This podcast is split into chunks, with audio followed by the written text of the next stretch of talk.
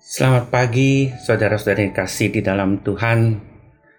Selamat bertemu kembali dengan saya David dari PDKK Santo Yosef Denpasar.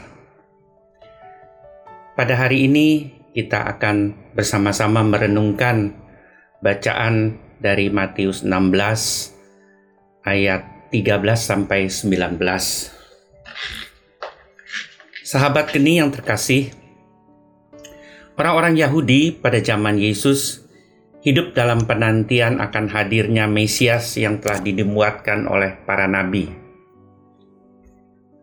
Dengan pengajaran dan karya-karyanya, Yesus ingin menunjukkan bahwa dialah sesungguhnya Mesias yang sedang dinantikan, yang diutus oleh Bapa untuk menebus dan menyelamatkan bangsa yang terpilih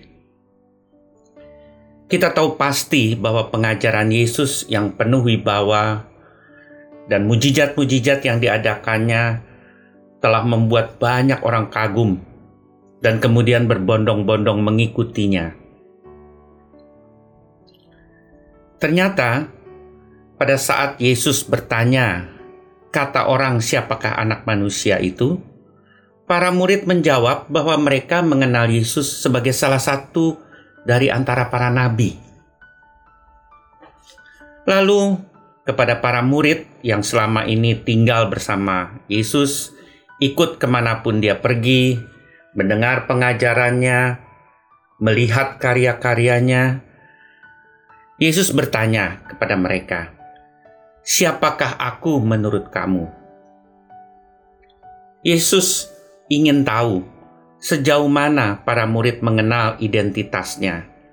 Karena mereka inilah yang telah dipilih dan dipersiapkannya untuk kelak diutus meneruskan misinya dan menjadi saksi-saksinya.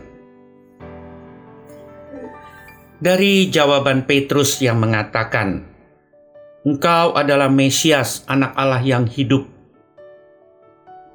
Yesus segera tahu bahwa Bapa sendirilah yang telah mengungkapkan identitasnya kepada para murid. Sahabat geni yang terkasih, dari hal ini kita disadarkan bahwa iman kepada Yesus sesungguhnya adalah anugerah. Yesus sendiri pernah mengatakan hal ini saat dia berkata bahwa tidak ada seorang pun yang dapat datang kepadanya kalau tidak ditarik oleh Bapa. Namun, anugerah iman ini juga membutuhkan keterbukaan hati dan tanggapan dari pihak manusia. Benih iman yang sama telah kita terima saat kita dibaptis. Maka kita pun diminta untuk mengolah hati kita agar benih iman yang kita terima saat dibaptis ini dapat bertumbuh dan berbuah dalam hidup kita. Bagaimana caranya? Kita harus tetap tinggal di dalam Yesus, menjalin relasi yang intim dengan Dia melalui doa dan firman-Nya, sehingga iman kita kepada Yesus sungguh-sungguh akan tampak dalam keseluruhan hidup kita, di dalam kata, sikap, dan perbuatan kita.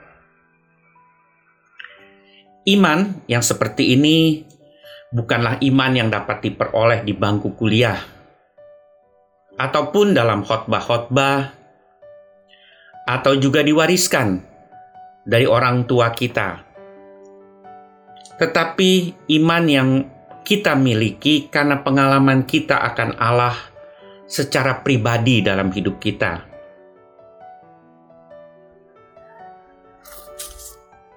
Sahabat geni yang terkasih, andai kata hari ini Tuhan Yesus bertanya kepada diri kita masing-masing, "Siapakah aku menurut kamu?"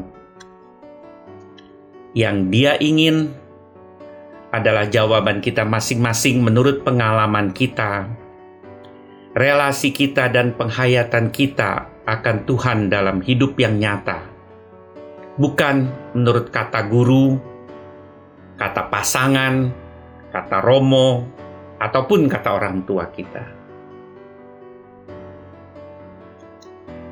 Semoga relasi kita semakin dekat, semakin intim dengan Tuhan, sehingga kita dapat mengatakan bahwa Yesus, Engkaulah segala-galanya bagiku. Amin. Sampai jumpa dan terima kasih. Tuhan Yesus memberkati.